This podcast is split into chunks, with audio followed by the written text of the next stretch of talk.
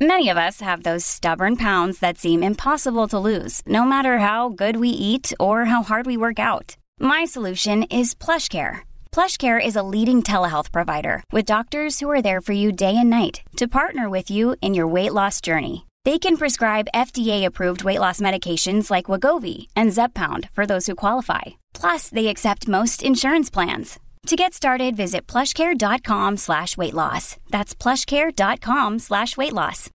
Good morning, Oregon. It's Friday, June 17th. This is Andrew Theen with a news briefing from the Oregonian and Oregon Live.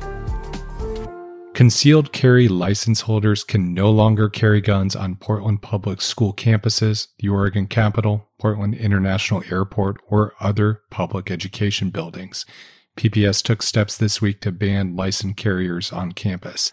Until Senate Bill 554 went into effect last September, concealed carry license holders could claim they had the right to defend themselves and that they could lawfully carry weapons in public places. But Senate Bill 554 closed that loophole and extended the ban to the Capitol and Portland Airport. For years, Oregon State University and University of Oregon claimed to have total bans on firearms in university buildings and sports venues, but those rules didn't apply to people with licenses to carry a concealed weapon. Licensed carriers can be charged with a misdemeanor now for carrying guns in those places. Oregon's higher education board banned guns inside buildings at the state's seven universities in 2012. Oregon State and University of Oregon spokespeople said Wednesday their institutions are considering whether to extend bans to outdoor spaces on campus as well. Oregon health officials say they have identified what is likely the first known monkeypox infection. The man appeared to have traveled to a place with confirmed cases before falling ill. Oregon is describing the case as probable and is awaiting confirmation from the Centers for Disease Control and Prevention. This would be one of 99 cases identified so far in the country.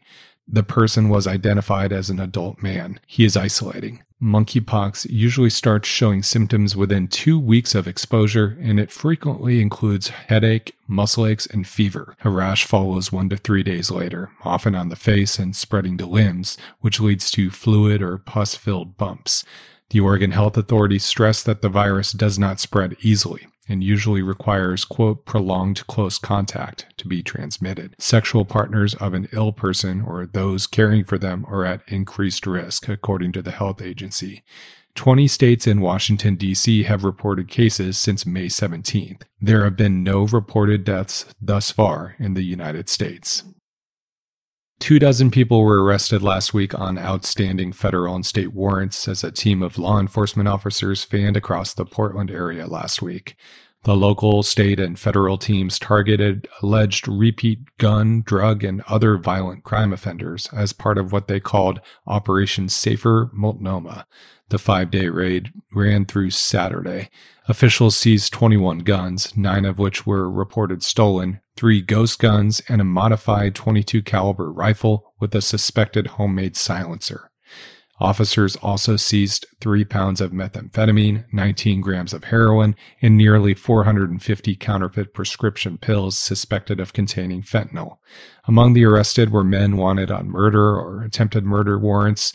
One was tied to a rash of armed robberies, another was linked to a fatal drug overdose, and another was a fugitive accused of a sex crime in Idaho. The Portland area is still in the grips of record numbers of homicides and drug overdoses tied to fentanyl. A new documentary from a Portland filmmaker and Willamette Week investigative reporter Nigel Jaquiss tells the disturbing story of the Boy Scouts of America's long-standing sex abuse scandal. Leave No Trace begins streaming Thursday on Hulu. Filmmaker Irene Taylor worked with Jaquiss and others on the project.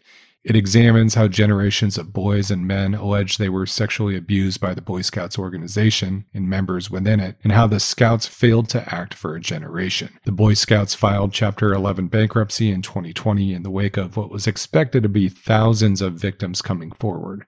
The Oregonian and Oregon Live and other news organizations fought for the release of the so called perversion files, a record of allegations of abuse that the Boy Scouts of America had compiled and previously kept confidential. The newsroom put a searchable link to the files on Oregon Live. Jaquiss interviewed Boy Scouts leaders and victims for the project. He's also one of the producers. Thanks for listening. You can support our local journalism by subscribing to Oregon Live. Go to OregonLive.com slash pod support.